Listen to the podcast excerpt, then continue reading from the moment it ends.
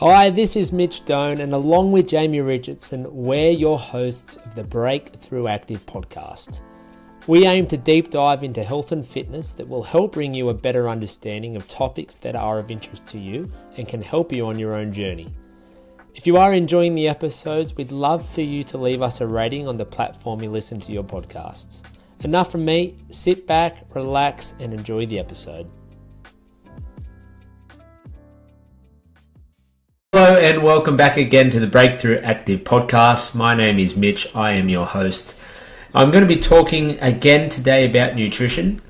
Uh, most of these talks are about nutrition, but wanted to talk a little more about uh, enjoying the foods that we love without the need to cheat. So, I have done a few episodes and a few discussions lately around cheat meals and cheat days so I just wanted to elaborate on that a little bit because I have been having a lot of conversations lately with a lot of our members and a lot of a lot of people about our upcoming nutrition challenge.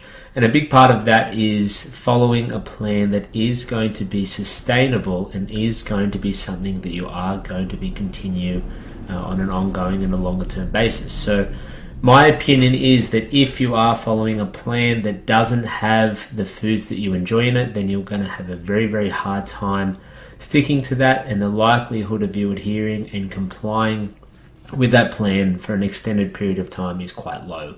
So, just wanted to elaborate a little bit uh, on that here today and talk a, bit, a little bit more about why I feel like we do need to include the foods that we love in our plans, in our approach, because if we don't, then we are restricting ourselves, and whenever we feel like we're restricting ourselves of something, in my opinion, it is just a matter of time before we blow it off and uh, and give up to do either nothing at all or to try something else. And that is the essence of what yo-yo dieting is, which a lot of people have fallen victim to over the years. And I am a big advocate for trying to stop that by creating sustainable plans that do uh, have some merit to it in regards to um, a variety of foods, but mainly trying to incorporate the foods that you enjoy into that because, in my opinion, if you don't, then you're not going to be able to last with that plan for very long. So, I also feel like for a lot of people, when they are you know looking to go on a bit of a health kick or they are looking to improve their nutrition, drop some weight, um, get healthy, you know work towards a, a certain dress size or, or, suit size for an upcoming event that they are looking to obviously make some changes to their nutrition. And i think automatically the thought is also that they are needing to give up the things that they really enjoy. So that that can be different for everyone. That might be you know wine or, or beer for some. It might be ice cream and chocolate for others. It might be you know pizza and kfc for others or a combination of all three or maybe it's all of them. Um, or there are other things that uh, people do really love and feel like they may need to give up.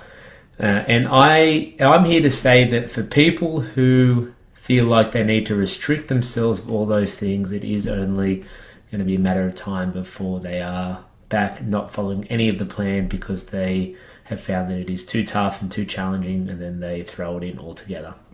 So instead of looking at your uh, diet or your nutrition plan in terms of it being strict and then having cheat meals and cheat days, I feel like we can get uh, a healthy balance within our plan and, and, within our approach so we are able to Im- include those foods that we do enjoy.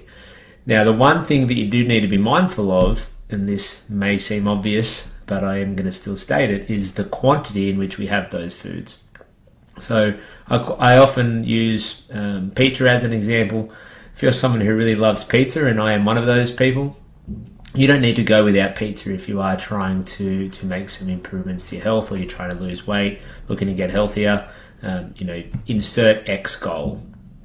But what you are you are needing to do is be mindful of how much pizza you do have, because if you, if you have a whole pizza, or you have two slices of pizza, the fact remains that you have been able to enjoy your favorite food one of them is two slices, the other one is eight slices, and one is four times more than the other. And this isn't a talk about calories and everything like that, but with four times the amount of pizza comes four times the calories, and that can often be the difference between you know something that does fit into your plan and something that doesn't.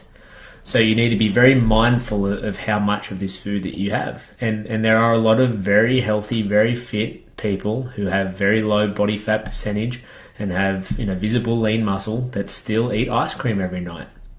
They still enjoy a beer on the weekends. They still have pizza with their, you know, with their friends or with their family or with their partner on Friday nights.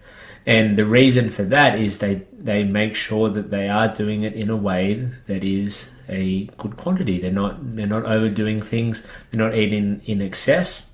Because to use my exact example there, um, as it relates to alcohol, if you're someone that loves beer or, or wine, you can have one or two beers or one or two glasses of wine, and you've still had a beer, you've still had a glass of wine big difference between doing that and having another six or seven on top of that. Obviously, from a hangover perspective, that that's a whole different conversation. But you know, just with the calories and the health that that comes with having having a lot more of it, it is going to impact things. So you need to be mindful of how much you have of these foods. So you do not need to eliminate. You do not need to restrict yourself, or you do not need to be super rigid or strict within your diet or within your nutrition plan or approach to the point where you are totally excluding these foods and things that you enjoy, but you do need to be mindful of how much of it you are having.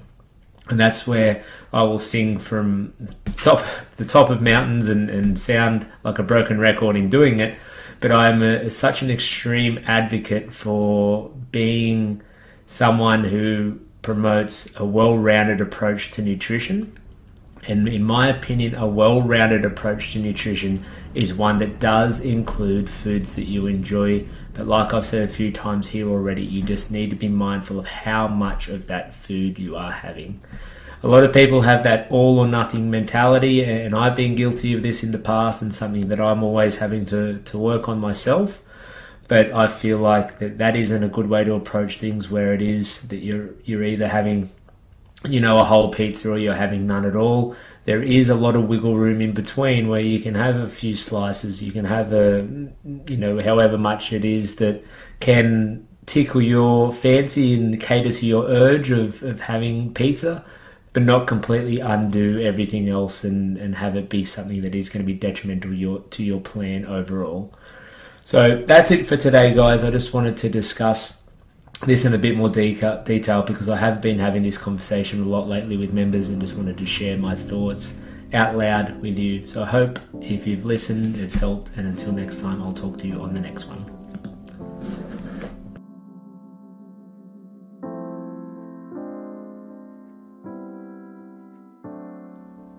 Thank you for listening. I hope you enjoyed the episode.